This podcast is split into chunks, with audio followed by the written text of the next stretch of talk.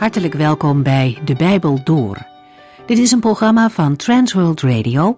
U kunt ons ook vinden op internet www.transworldradio.nl. De Bijbel Door is een radioserie die in vijf jaar tijd door de hele Bijbel gaat.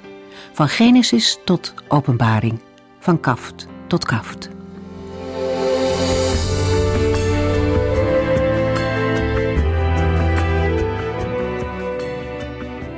Onze vorige uitzending ging over het eerste gedeelte van Hebreeën 2.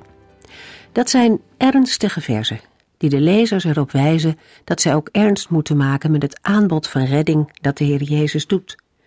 Het gaat immers om een onvoorstelbaar groots geschenk, waar Hij zich tot aan de dood toe voor heeft gegeven. Daar kunnen en mogen mensen niet achterloos aan voorbij gaan. De Hebreeënbrief bevat een aantal waarschuwingen voor christenen Opletten om niet af te drijven van het evangelie is er één van. De boodschap van redding is niet zomaar iets. De schrijver vertelt hoe God zelf het woord van de apostelen bevestigde. Zij brachten het grote nieuws de wereld in en God bevestigde dat door wonderen en tekenen te doen en gaven van de Heilige Geest uit te delen.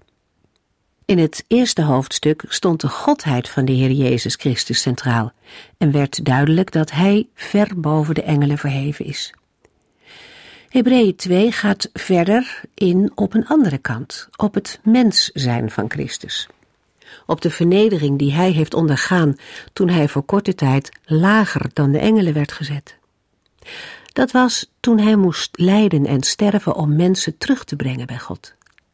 Om dat mogelijk te maken dat mensen weer beelddragers van God zouden worden. Daarna is de Heer Jezus met eer en heerlijkheid gekroond en boven alles gesteld, boven elke engel en alle machten die er zijn. Alleen zien wij dat nu nog niet, voegt de schrijver eraan toe.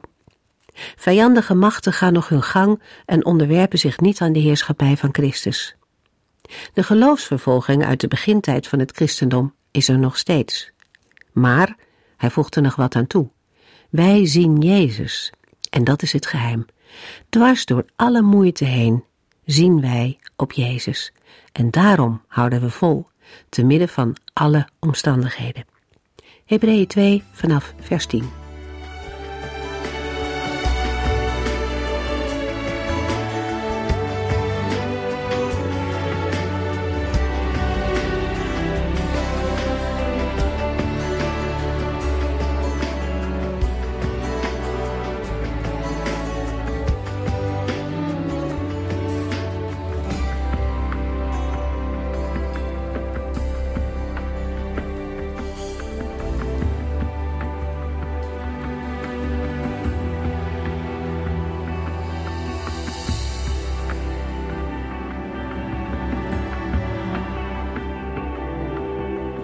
Vorige uitzending lazen we in vers 8 en 9 dat God de Vader de Heer Jezus verantwoordelijkheid heeft gegeven over alles en iedereen. En dat de Heer Jezus zichzelf aan de mensen heeft bekendgemaakt. Wij zien de Heer Jezus op dit moment nog niet zichtbaar regeren op aarde. Maar wij kunnen ons wel voorstellen hoe Hij in de hemelse heerlijkheid aanwezig is. Een gedachte die ons mag troosten en bemoedigen als we ons verward of angstig voelen over de toekomst. Juist dan is het goed om ons te realiseren wie de Heer Jezus Christus is en wat Hij voor ons mensen heeft gedaan, als ook wat Christus nu op dit moment voor ons doet. Hij regeert en onderhoudt de wereld, bidt voor de gelovigen en komt voor hen op bij God de Vader. Daarnaast leidt Hij hen door Zijn Heilige Geest. Als we nadenken over wat de Heer Jezus voor ons heeft gedaan, lazen we in Hebreeën 2 vers 10: Het was juist en goed dat God, die alles ter wille van zichzelf heeft gemaakt, Jezus heeft laten leiden, waardoor vele van zijn zonen in zijn heerlijkheid konden delen. Door zijn lijden is Jezus hun volmaakte leider geworden, de enige die hen kon redden. Gods liefde heeft Christus tot de dood gebracht. En dat klinkt als een verbazingwekkende tegenstrijdigheid. Toch kan liefde vaak opoffering en pijn in zich hebben. De Heer Jezus kwam niet naar de wereld om politieke macht en status te verwerven, maar om te lijden en te sterven, zodat wij werkelijk zouden leven. Als een mens dat moeilijk te begrijpen vindt, is het misschien tijd om de eigen standpunten en motieven nog eens onder de loep te nemen. Zijn wij mensen meer geïnteresseerd in macht dan in nederigheid, in overheersing dan in dienstbaarheid, in nemen in plaats van geven? Als goedheid en niet egoïsme een mens motiveert, is het mogelijk dat een gelovige ook zal moeten lijden. Waarom begrijpen wij mensen wel dat in een oorlog soldaten hun leven geven voor de vrijheid van anderen? Immers, wij gedenken de doden die vielen op 4 mei en vieren dag later bevrijdingsdag.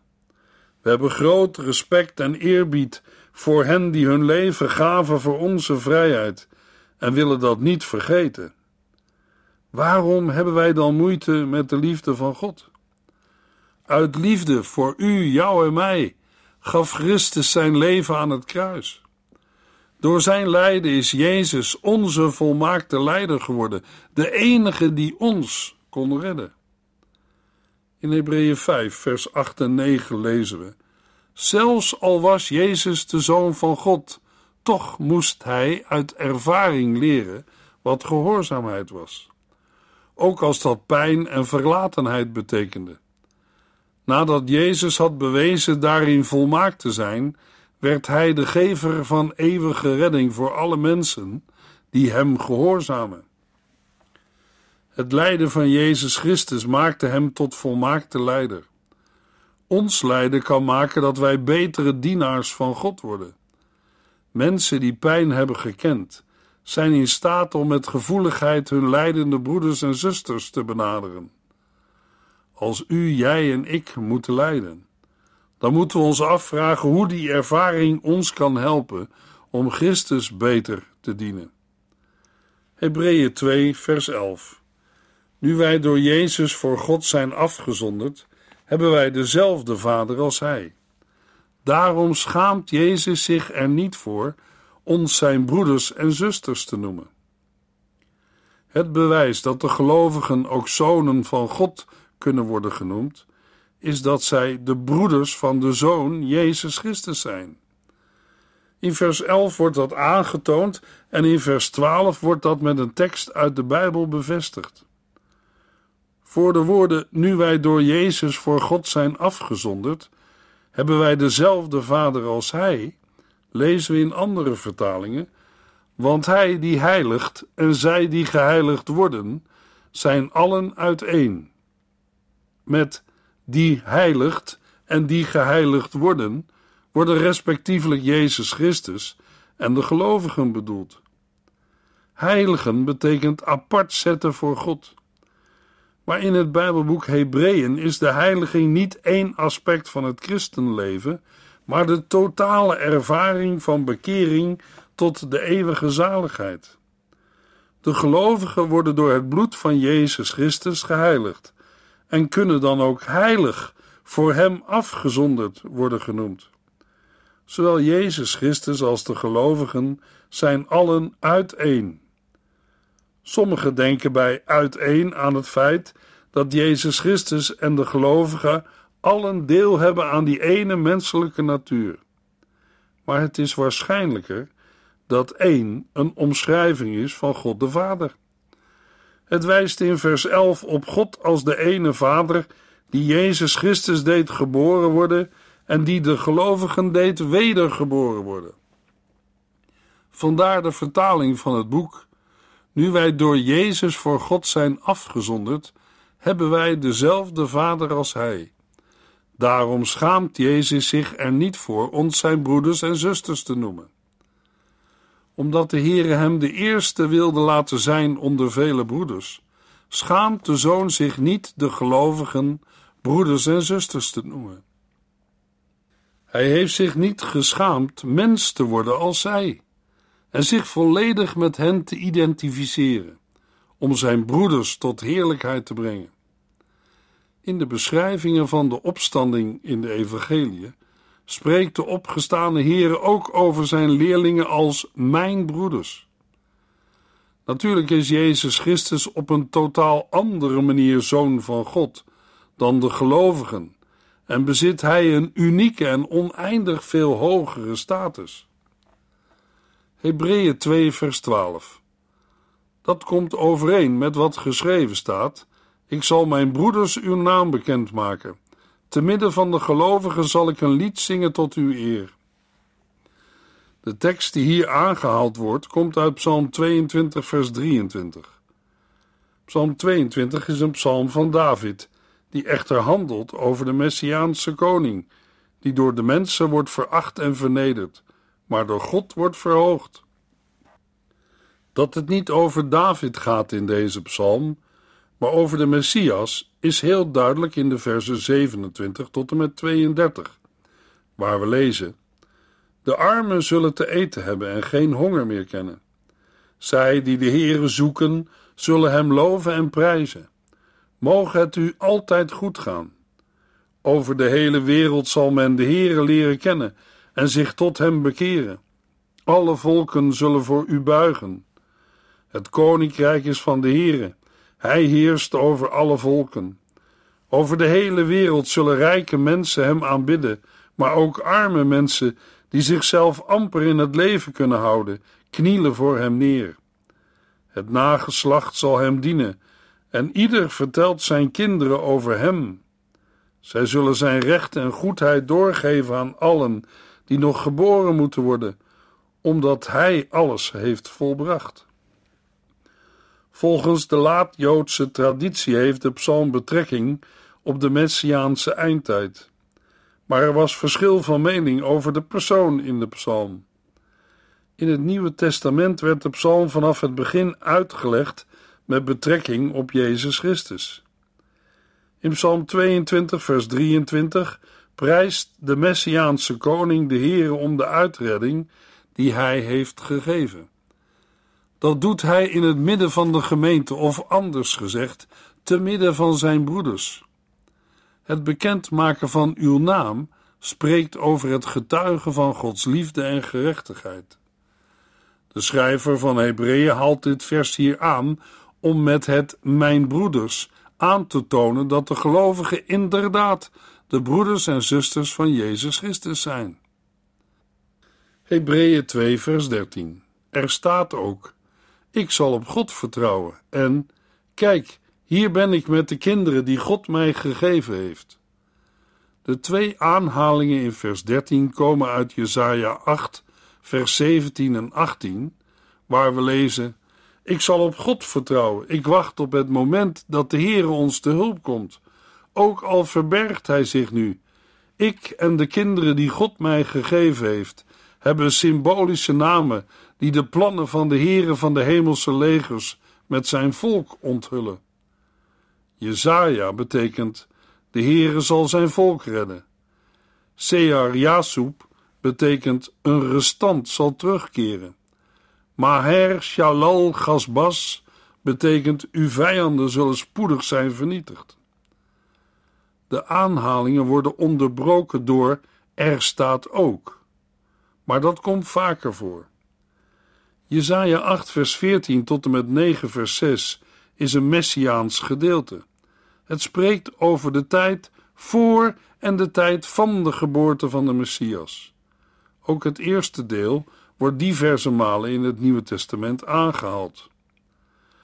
De symbolische namen van Jezaja en zijn kinderen wijzen naar een situatie in de toekomst.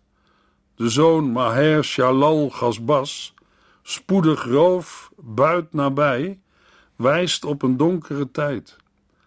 De zoon Sear Jasub, rest terug, wijst op een gelovige rest die behouden zal worden. En de naam Jezaja, de Heer is heil, wijst heen naar de komende Messias. Daarom is het geheel in overeenstemming met Jezaja als de schrijver van Hebreeën de Heer Jezus deze versen in de mond legt. Met de eerste aanhaling ik zal op God vertrouwen wordt Jezus op één lijn gesteld met de gelovigen. Die moeten leven vanuit het vertrouwen op God. Het benadrukt de menswording van de zoon, die in alle opzichten aan zijn broeders gelijk is geworden. De tweede aanhaling, ik en de kinderen die God mij gegeven heeft, spreekt over de Messias Jezus Christus. En een gelovig restant over de kinderen van God die de gemeente van Christus vormen. Deze kinderen zijn als broeders van Jezus door de Vader aan de Zoon gegeven. Hebreeën 2, vers 14. Omdat wij mensen van vlees en bloed zijn, is hij ook een mens van vlees en bloed geworden. Want alleen als mens kon hij sterven en zo de duivel die de macht over de dood had, machteloos maken.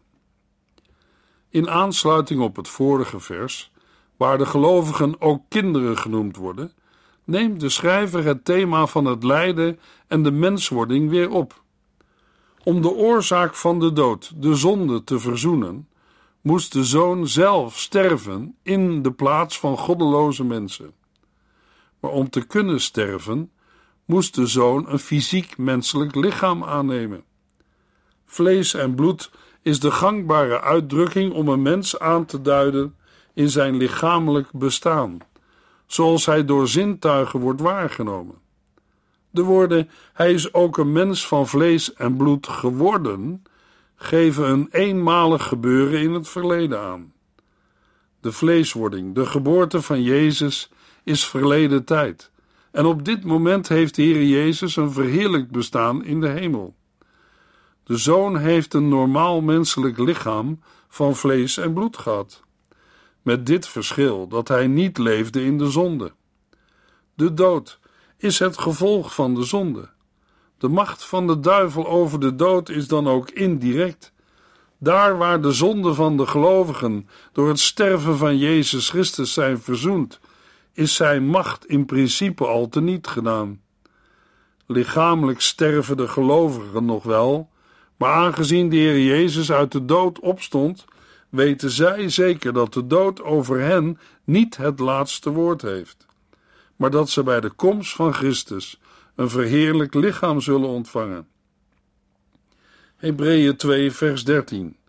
Alleen op die manier kon hij de mensen die hun leven lang vrees voor de dood hadden, uit de slavernij bevrijden. De mensheid wordt omschreven als degene die door vrees voor de dood aan de slavernij onderworpen zijn. Op een andere plaats spreekt het Nieuwe Testament over slavernij aan de zonde of aan de wet. Maar in vers 13 gaat het om slavernij aan angst voor de dood. De dood was voor de mensen in de antieke wereld met zijn epidemieën en kindersterfte een altijd dreigende realiteit. Verder boden de antieke godsdiensten de mens weinig perspectieven voor de eeuwigheid. Het Jodendom vormde daarop een uitzondering.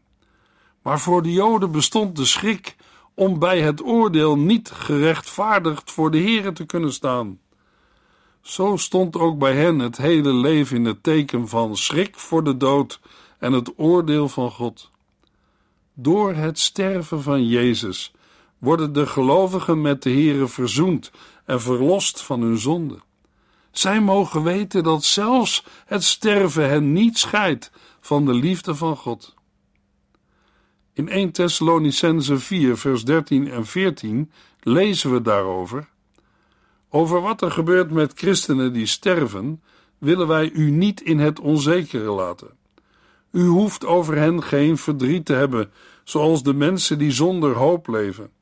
Want zoals wij geloven dat Jezus na zijn dood weer levend is geworden, geloven wij ook dat God de gestorven christenen met Christus zal laten terugkomen.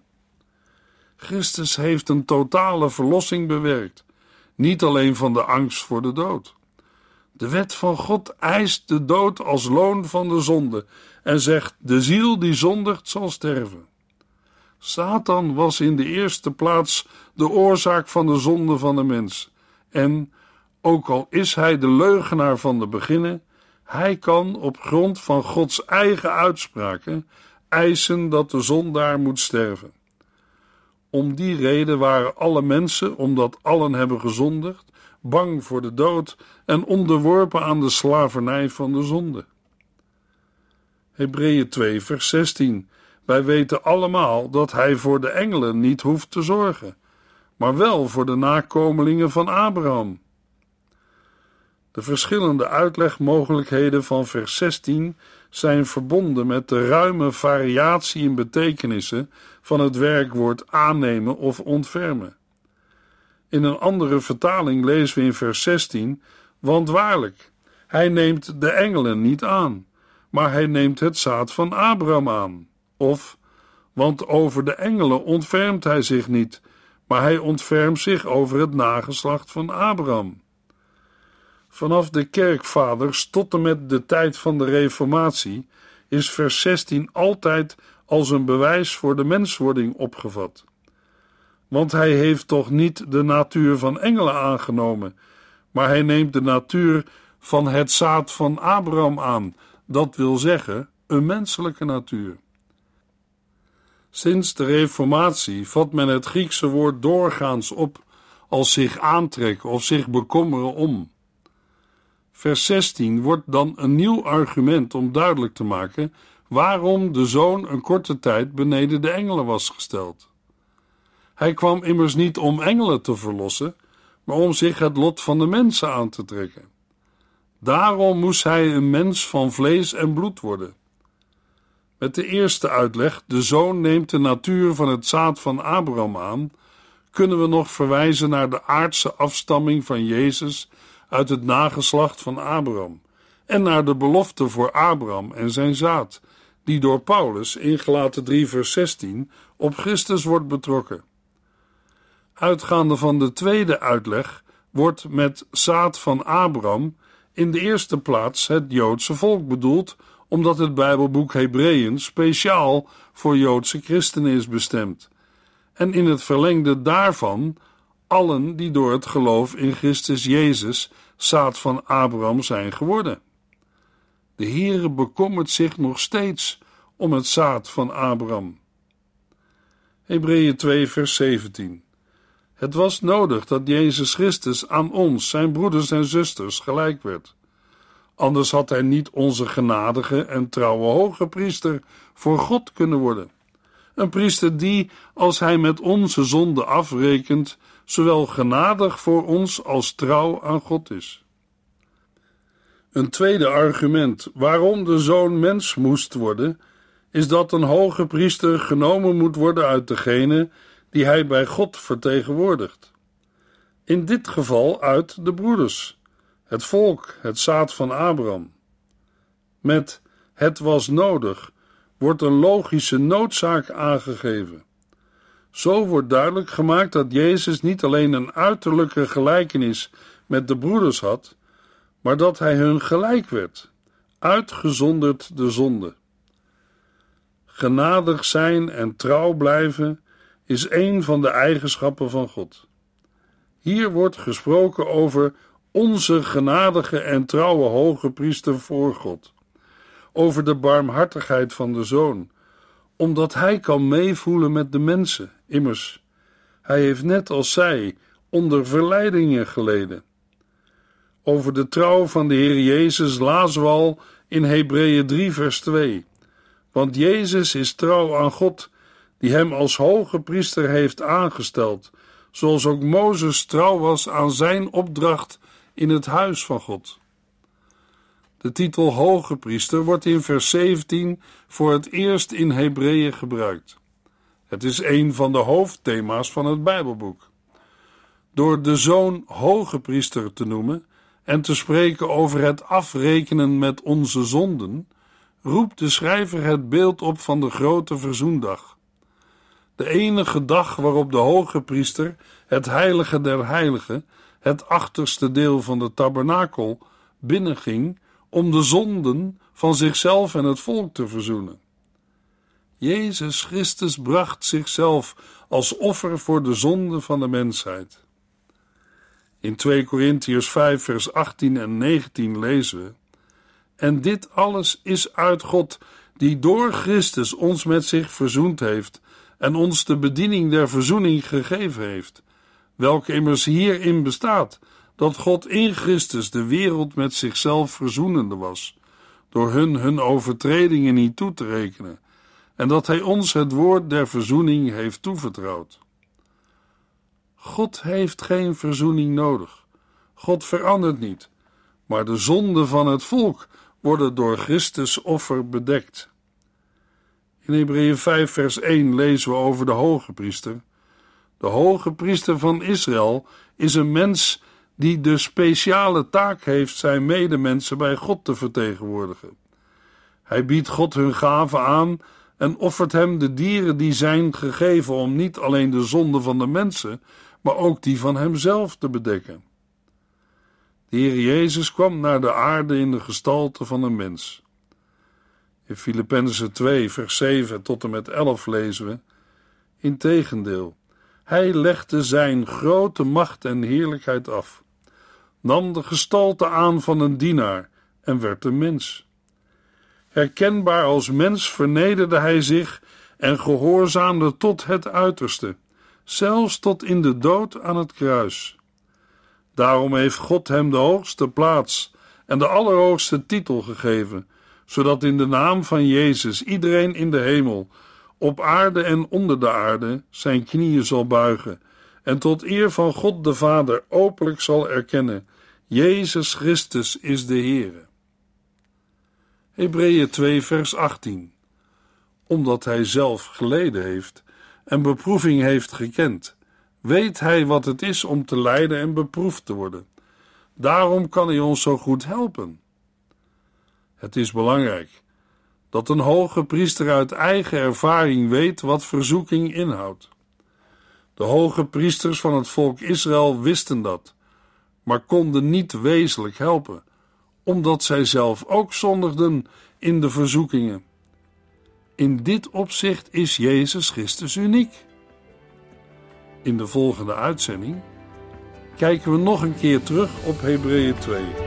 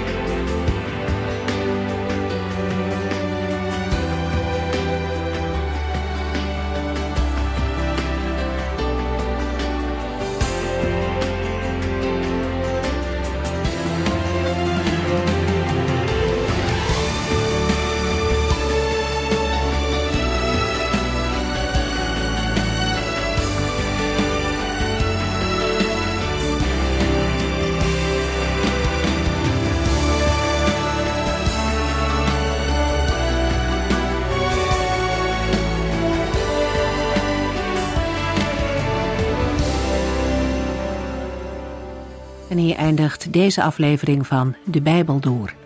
Een serie programma's van Transworld Radio. Wilt u ons iets vragen of meer weten? Dan kunt u altijd contact met ons opnemen. Bellen kan overdag met 0342 478432. Per post Transworld Radio. Postbus 371. Postcode 3770. Anton Johannes in Barneveld. En e-mailen kan ook.